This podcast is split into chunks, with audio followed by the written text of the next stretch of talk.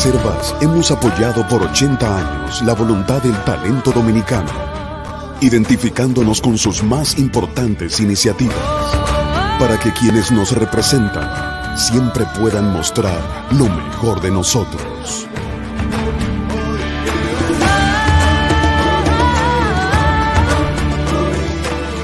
Banreservas, 80 años siendo el banco de todos los dominicanos. Buenos días, muy buenos días tengan todos y todas. Gracias por acompañarnos de nuevo en Sin Maquillaje, periodismo independiente posible porque ustedes nos premian con su presencia cada día. Miren, uno a veces no quisiera oír más el Estado ha invertido 19 millones de dólares en el laboratorio de balística. El Banco de Reservas financió el edificio donde opera a una tasa preferencial. Los dueños de ese laboratorio han recibido hasta el momento más de 2.600 millones de pesos que han pagado los usuarios de armas de fuego para la renovación de las licencias. Y el Estado todavía le debe a esa empresa 3 millones de dólares porque se comprometió a financiar el laboratorio a un costo de 22. Eso es lo que yo llamo una idea brillante. En la primera comparecencia de un ministro ante el Senado, Chu Vázquez explicó que tiene un grupo de abogados investigando ese contratico. De paso, dijo que además de la mafia de armas de fuego, en Interior y Policía se ha determinado otro fraude en las naturalizaciones y se han encontrado personas que han pagado hasta 45 mil dólares por aparecer o por ser beneficiario de una naturalización. Yo estoy segura que no ha sido ni un bracero haitiano, ni un ciudadano venezolano, quien ha pagado 45 mil dólares por la nacionalidad dominicana, ha puesto peso a cachimbo de Tusa, que gente vinculada al crimen internacional es a quien se le ocurre esa idea. El gobierno creó un gravamen de dos pesos en cada galón de gasolina en el 2012 y desde esa época hasta aquí se ha acumulado un fondo que técnicamente era para la renovación de un parque vehicular ese fondo ahora no existe. Antonio Maite y su gente los reclama como suyos y ha sometido a tres exministros. Todos los que usamos un carro y pagamos, compramos gasolina, pagamos dos pesos de cada galón para ese fondo que dice Antonio Maite que es de ellos, pero que ha salido del sudor de nosotros. Mientras eso se discute, lo cuarto no existe. La verdad es que uno no sabe cómo se puede ser tan creativo para robar. Honestamente, yo debo decirle a ustedes que yo nunca pensé que la corrupción en la administración pública llegara a los niveles que ahora conocemos, porque es que todos los días encontramos un maco. Yo, yo pregunto, ¿qué es lo que vamos a saber que ha pasado en cada ministerio, en cada dirección general, el día que sea que la actual Cámara de Cuentas pueda hacer las investigaciones que todos y todas estamos esperando. Estoy convencida de que al ritmo que vamos va a llegar un momento en que simple y llanamente no querremos ya saber más nada de la corrupción que gestó el Partido de la Liberación Dominicana en 20 años en el poder. Señores, gracias a todos y a todas por estar aquí. Compartan esta transmisión para que le llegue a un mayor número de personas. Calor, aunque las temperaturas bajaron un poquito en relación al día de ayer. Santo Domingo está en 23 y la temperatura más alta es Montecristi con 24. La mayoría de las cabeceras de provincia están entre 21 y 22, aunque todavía Azua y San Juan de la, eh, perdón, San Juan de la Maguana y Bonao están en 19. En los valles altos, Constanza, donde yo estaba ayer, está en 14, Calimete en 15, Calimetico, San José de las Matas, San José de Ocoa y Los Cacaos en 16, Jánico y Hondo Valle están en 17. Vamos al resumen de las principales informaciones de la jornada de hoy. De las 989 camas para cuidados intermedios de pacientes COVID que dispone el sector privado, 369 estaban ocupadas ayer, igual hay un 37% de ocupación en las 284 camas para cuidados intensivos en clínicas, 137 ocupadas que equivalen al 48% en uso. El uso de ventiladores es de 35%. En la República, para el ingreso de pacientes COVID, hay habilitadas 1.426 camas, con una ocupación del 24%, mientras que los pacientes en unidades de cuidados intensivos hay habilitadas 224 camas y hay 134 en uso. Los ventiladores disponibles están en un 54%. Señores, ya es evidente que tenemos un rebrote de COVID.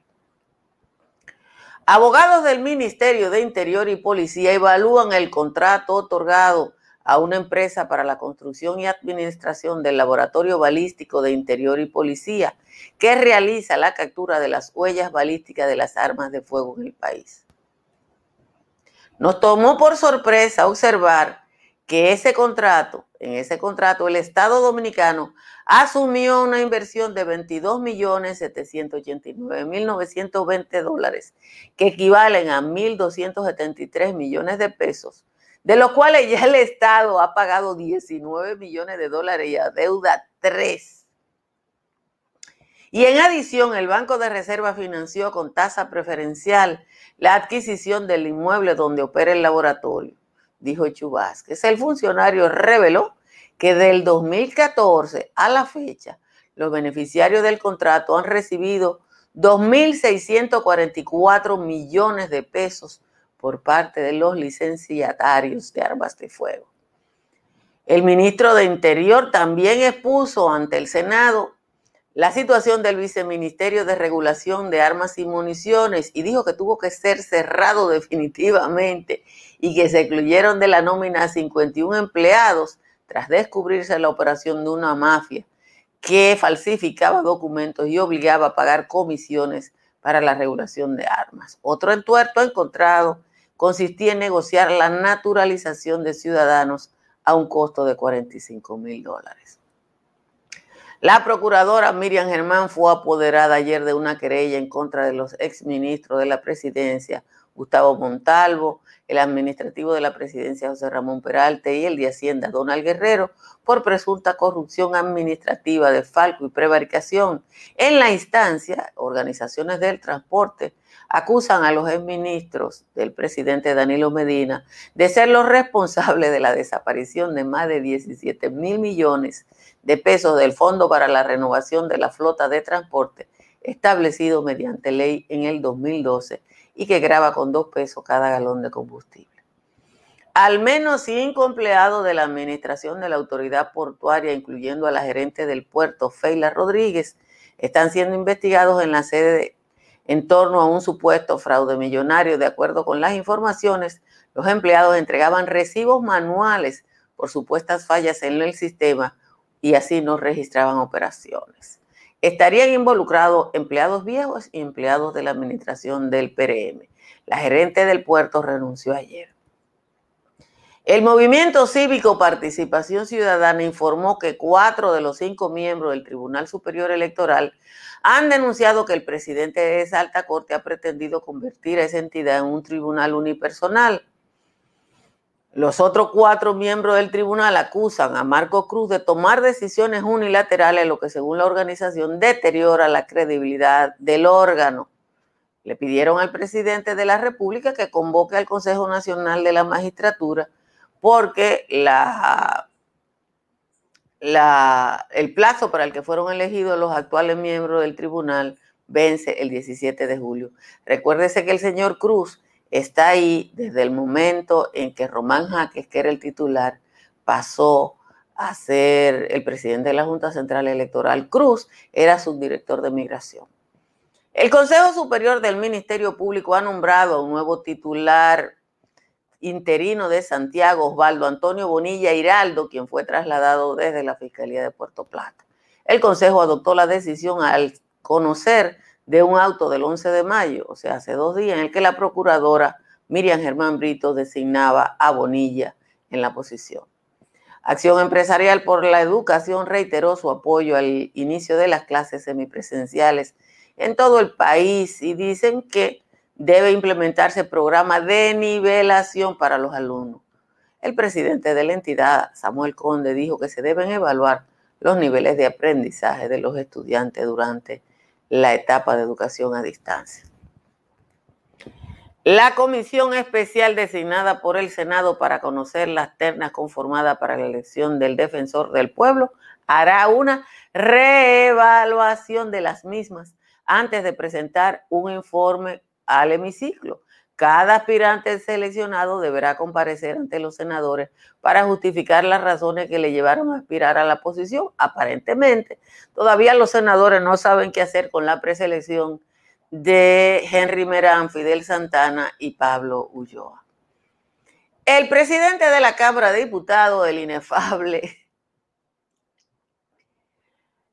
déjame el presidente de la Cámara de Diputados incluyó al diputado Sauri Mota en la comisión que deberá evaluar un préstamo de 300 millones de dólares para evaluar la emergencia por COVID.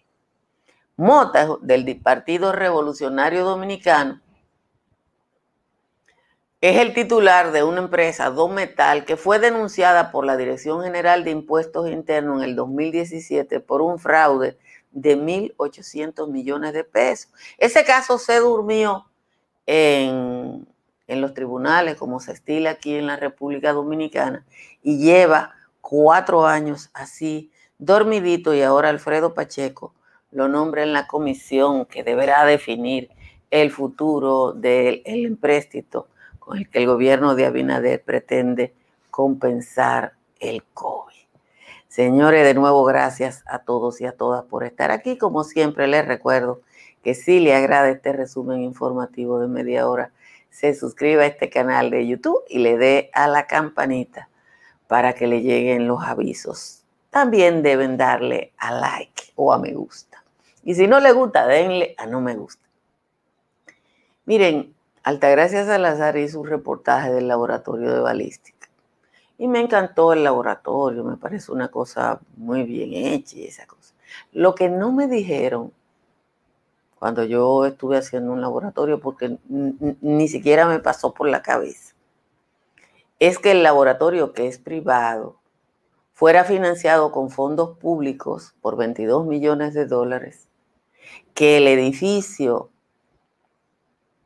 fue financiado por el Banco de Reservas a una tasa preferencial por la naturaleza de la operación, que el laboratorio maneja datos confidenciales de ciudadanos y del gobierno, y que además de eso, del 2014 para acá, se han embolsillado 2.600 millones de los licenciatarios de armas de fuego.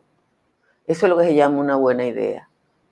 Yo tengo una idea, usted me da el dinero, yo construyo, usted me busca el financiamiento para pagar a un buen precio y los beneficios son míos.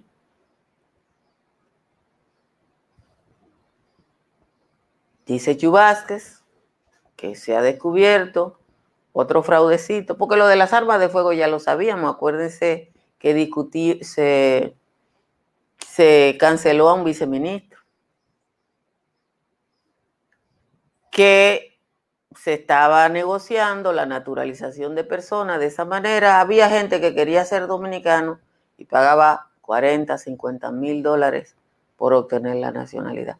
Yo le pregunto a ustedes, ¿quién tiene dinero para pagar 40 o 50 mil dólares para ser dominicano? Por eso salió, salimos en los periódicos, porque el hermano del dictador coreano el que mataron en un aeropuerto, sucedió que andaba con un pasaporte dominicano. Tienen que ser gente así. Los que puedan pagar esas sumas para cualquier cosa. Ayer, Antonio Maite y su gente se querellan contra Montalvo, Peralta y Donald Guerrero, porque según ellos, hay 17 mil millones de pesos que eran de ellos que están perdidos. Pero sucede que lo que pagamos dos pesos de cada galón de gasolina para ese fondo somos nosotros y se le perdieron a Antonio Marte. ¿Por qué se le perdieron a Antonio Marte? Bueno, porque crearon ese fondo y lo que están haciendo Cocote los transportistas es que ellos van a administrar esos 17 mil millones, que a lo mejor lo administran a Luis Abinader, le pasa eso por la cabeza. Yo, yo puse ahí, Danilo está saliendo más pus de, en esta transmisión, porque es que yo, lo que estoy esperando cuando, cuando llamen a otro ministro a comparecer al Senado, ¿qué es lo que va a salir? ¿Qué es lo que qué más puede salir, señores? ¿Qué más puede salir?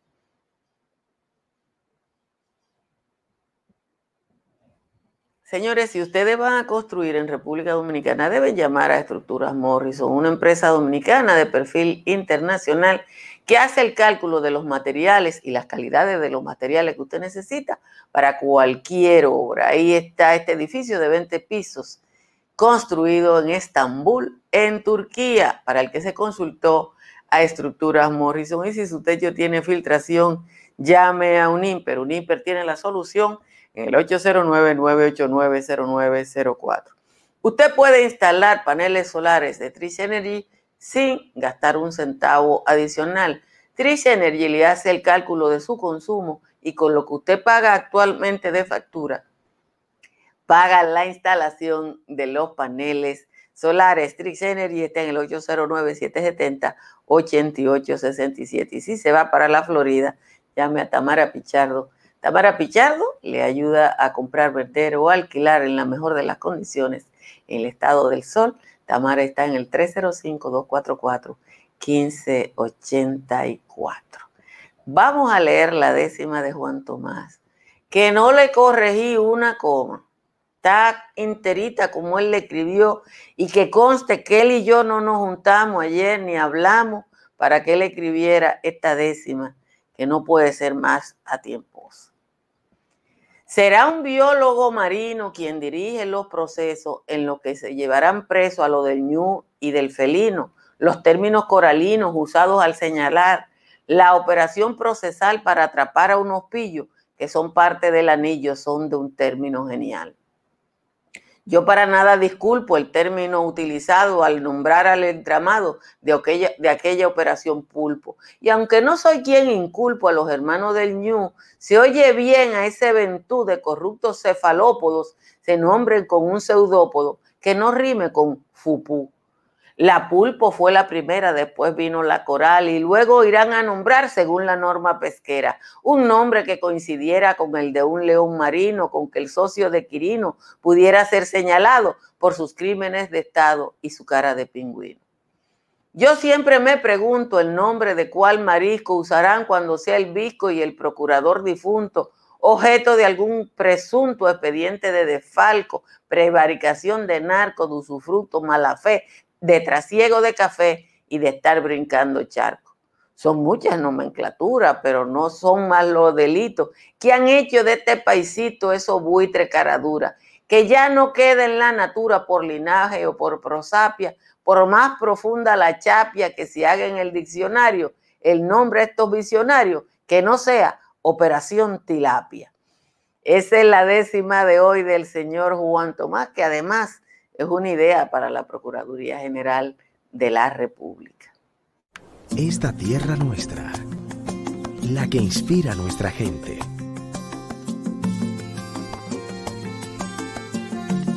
La que ve crecer nuestros sueños. La que hace que el fruto de nuestro esfuerzo sea el sostén de todo un país.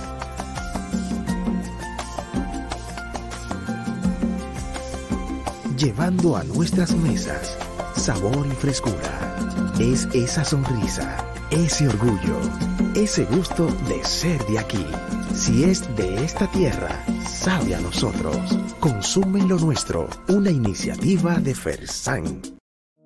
En AES, aceleramos la transición en la forma como el mundo usa la energía asegurando que esto suceda de manera segura y sostenible para las personas en nuestro planeta. Por eso nos transformamos para acelerar el futuro de la energía juntos. Miren, uno no tiene que coger la cosa aquí con parsimonia, porque si no, nos vamos a volver locos. Participación Ciudadana le ha pedido al presidente de la República que convoque al Consejo Nacional de la Magistratura para la renovación del Tribunal Superior Electoral. Y yo creo que el presidente de la República tiene que atender ese llamado de participación ciudadana, porque con todos los problemas que tiene Luis Abinader en este momento, él no necesita ruido. Y es evidente que el presidente del Tribunal Superior Electoral, el señor Marcos Cruz, se lo está haciendo. Y ustedes saben por qué Marcos Cruz le está haciendo ruido a Luis Abinader, por una cosa muy simple. Marcos Cruz era subdirector de migración designado por Abinader en el momento en que, como era suplente del presidente del Tribunal Superior Electoral, va a la, presidencia del tribunal. Eso significa que o era PRMista o tenía vínculo con el PRM para entrar a la administración pública. Y si no tenía vínculo con el PRM, lo tenía con el presidente. Sucede que el señor Cruz llega al Tribunal Superior Electoral en sustitución de Román Jaques. hay que decir que el Tribunal Superior Electoral fue una entidad en esa gestión que hizo todo, que hizo las cosas bien, que más o menos enderezó la cosa. Por eso Román Jaque pudo pasar a la Junta con tanta tranquilidad, porque llevaba como, como muestra de su eficiencia su gestión en el tribunal. Y este señor, al que acusan de haber gastado un millón de pesos en tarjeta de crédito en un mes que él ha negado, ha tomado una serie de decisiones sin consultar a los otros cuatro jueces. ¿Están equivocados los otros cuatro? A lo mejor, como él dijo en una entrevista al Litin Diario, los otros son uno loco viejo y el que sabe es él, pero los otros son cuatro y no habían tenido ningún conflicto en la anterior gestión. Entonces, es más fácil, como hay que sustituirlo en julio y estamos en mayo, que convoquen para, para, para no tener ese ruido, porque no hay necesidad de tener ruido. Que son los chinos los que pagan mucho por, por los pasaportes. Bueno, mira, pueden ser chinos, había una persona de Corea del Norte, pero todo el que paga 50 mil dólares por un pasaporte dominicano debe estar asociado a un tipo de acción delictiva. Miren, hubo que crear una condición especial para los venezolanos. Miren, aquí se creó un tema para resolver, que no lo han resuelto. El tema de los ciudadanos desnacionalizados de Haití. Pero, ¿quién tiene 50 mil dólares? Es millón y medio de pesos, señores. Millón y medio de pesos. No más, porque está el 55 por uno. Entonces, si, son, dos millones y pico de pesos. Entonces, ¿quién lo paga? Hay que averiguar quién lo paga. Miren, ustedes saben que yo estuve ayer en Constanza. Pasé un día fabuloso haciendo lo que a mí me gusta, porque a mí lo que me gusta es trabajar en el campo. Dos cosas quiero llamar la atención. La primera, ambiental. Esto va para Orlando Jorge Mera. En Constanza hubo una crisis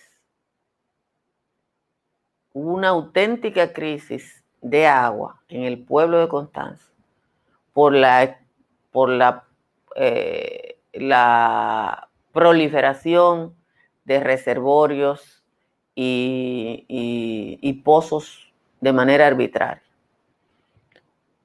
Eso, por la gestión de un Consejo Ambiental de Constanza, eso en alguna manera mejoró y la gente se presionó. Ayer yo voy a Constanza y empiezo a ver reservoir, reservoir, reservoir, y hablo con alguna gente que yo conozco y me dicen, no, desde que llegó la transición se volvieron locos, volvieron a hacer todos esos hoyos. Han, se han hecho más de 30 reservorios nuevos y la gente de medio ambiente ni mira para allá. No esperen la crisis, Orlando, no esperen la crisis, porque va a venir. Va a venir Dos, yo me pasé el día hablando con productores de papa, zanahoria, eh, cebolla, ajo. Estaba para el ministro de Agricultura. La gente del Valle de Constanza le solicitó una planificación. Ellos están dispuestos a planificarse y en el ministerio no lo oyeron. Ustedes recuerdan que votaron el otro día una cantidad de zanahoria porque hubo importación de zanahoria. Señores, no hay cosa más dura que el trabajo del campo para que dos o tres importadores echen ese trabajo por la borda. El populismo de hay que garantizarle comida barata a la gente que se usa para importar, lo que hace que le vende a la gente la cosa al mismo, al mismo precio, porque aquí nunca ha bajado nada por una importación. Y recuerden el, el famoso DRK, hasta que aquí no bajó nada. Y van a fuñir a los productores nacionales. Señores, gracias por estar aquí. Compartan esta transmisión. Inviten a otros a que se suscriba a este canal de YouTube. Y gracias a quienes nos auspician a través de Super Chat y de Patreon. Nos encontramos con Natalie y con el Papilín en unos minutos. Dominica Networks presenta a Altagracia Salazar, Natalie Faxas y Giovanni Díaz en Sin Maquillaje y Sin Cuentos. Sin Maquillaje